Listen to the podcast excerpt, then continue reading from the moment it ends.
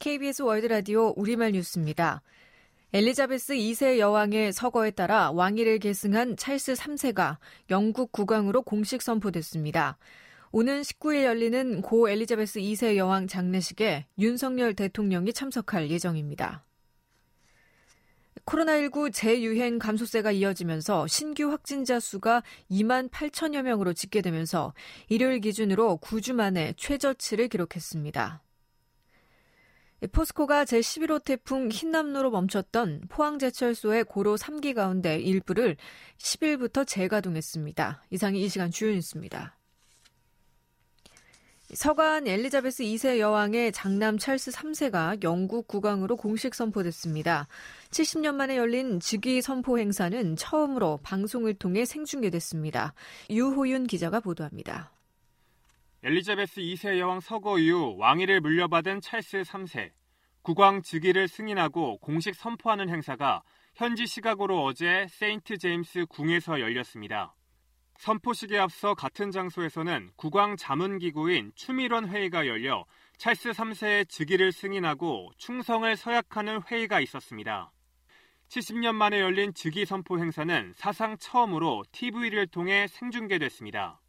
아울러 찰스 3세를 정점으로 왕위 서열 구도도 재편됐습니다. 큰아들 윌리엄이 곧바로 왕세자로 책봉됐고 캐서린 미들턴은 다이애나비 사후 25년간 비어있던 왕세자비에 봉해졌습니다.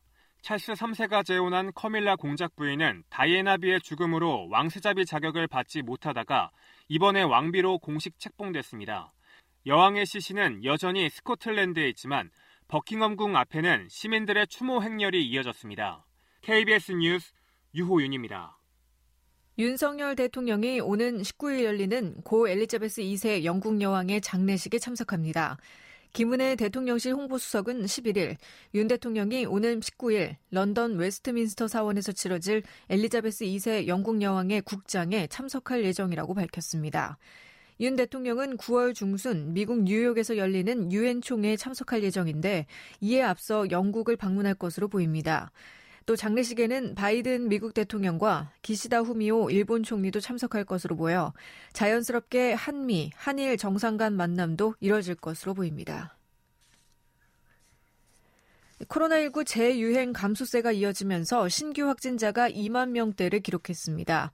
중앙방역대책본부는 11일 0시 기준 코로나19 신규 확진자 수가 2만 8,214명이라고 밝혔습니다.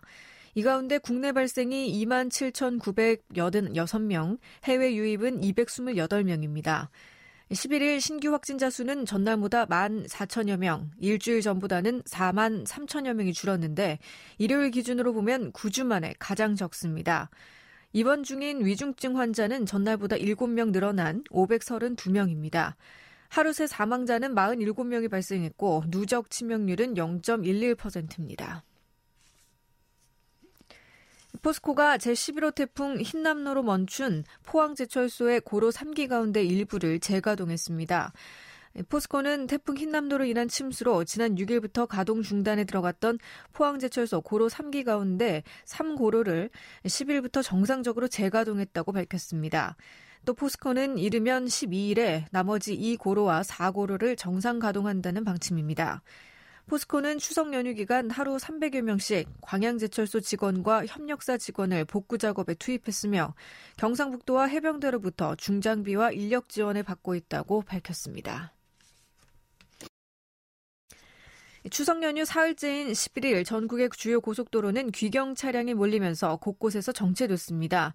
한국도로공사는 11일 오전부터 12일 새벽까지 귀경 차량이 몰리면서 전국 주요 고속도로에서 귀성 방향은 11일 밤 8시 전후, 귀경 방향은 12일 오전 2시 전후에야 정체가 모두 해소될 것으로 내다봤습니다. 11일 전국에서는 모두 543만 대의 차량이 이동할 것으로 예상됐습니다. 추석 이후에도 먹거리 물가 상승세가 이어질 것이라는 전망이 나왔습니다. 한국농촌경제연구원은 청양계 풋고추의 도매 가격은 10kg 기준 4만 8천 원으로 지난해에 비해 89% 비쌀 것으로 전망했습니다. 오이맛 고추는 10kg에 4만 원으로 지난해에 비해 10%가량 비쌀 것으로 예상됐습니다. 또 대표적인 가공식품인 라면의 경우 농심이 오는 15일부터 라면 브랜드 26개의 가격을 평균 11.3% 올리고 팔도는 10월 1일부터 라면 12개의 제품과 가격을 평균 9.8% 인상할 예정입니다.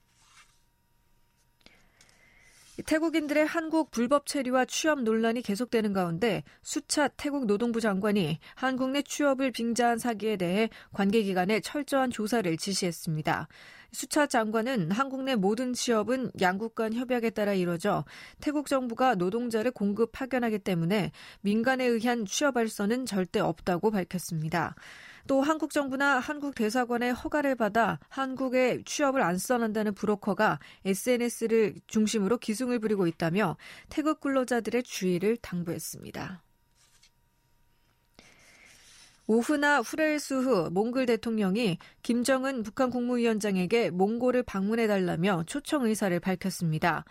북한 관영 조선중앙통신은 11일 후레일스후 대통령이 북한 정권 수립 74주년을 기념하는 축전을 보내면서 편리한 시기에 몽골을 방문해달라며 김 위원장을 초청했다고 보도했습니다.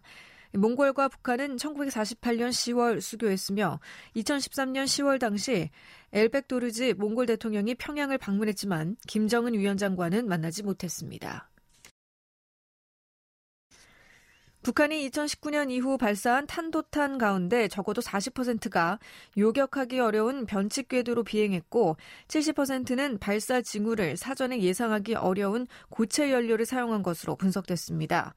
일본 니혼 게이자의 신문은 11일 일본 방위성과 한국군의 발표를 근거로 북한이 2016년에서 2017년까지 발사한 탄도탄 40발과 2019년 이후 발사한 70발을 비교한 결과 이같이 나타났다고 보고했습니다. 코로나19 백신 피해자 가족협의회가 백신을 맞고 숨진 이들을 위한 합동 차례를 지내고 정부의 진정성 있는 사과를 재차 요구했습니다. 코백회는 10일 서울 용산 대통령 집무실 앞에서 합동 차례를 지내고 백신 접종 뒤 숨진 것이라면 단 1%의 가능성이라도 연관성을 살펴 정부가 책임져야 한다고 촉구했습니다. 코베케는 백신 이상 반응을 겪는 사람들이 신속하게 치료받을 수 있도록 각 지자체의 이상 반응 전담 콜센터와 백신 부작용 치료 지정 병원을 선정해 줄 것을 요구했습니다. 한국이 지난해에 이어 올해도 전 세계에서 미국산 쇠고기를 가장 많이 수입하고 있는 국가인 것으로 나타났습니다. 10일 미국 농무부 등에 따르면 한국은 올해 들어 지난 7월까지 미국산 쇠고기 16만 7,874톤, 금액으로는 16억 9,033만 달러를 수입해 전 세계에서 미국산 쇠고기를 가장 많이 수입하고 있는 것으로 나타났습니다. 한국은 지난해 미국산 쇠고기 16만 2,086톤을 수입해 지난 2008년 미국산 쇠고기 수입을 재개한 이후 13년 만에 처음으로 미국산 쇠고기 최대 수입국에 올랐습니다. 더불어민주당 이재명 대표는 11일 북한이 핵 무력 사용 정책을 법제화한 것에 대해 북한의 입장에 강한 유감을 표명하며 추가적인 위협 행동의 중단과 대화를 통한 해결을 촉구한다고 밝혔습니다. 날씨입니다. 추석 연휴 마지막 날인 12일에는 제주도를 포함한 남부지방과 충청권 남부에 가끔 비가 내리겠습니다. 12일 예상 강수량은 5mm 미만입니다. 아침 최고 기온은 22도, 낮 최고 기온은 28도로 예상됩니다. 지금까지 아나운서 이현주였습니다. KBS 월드라디오 우리말 뉴스를 마칩니다.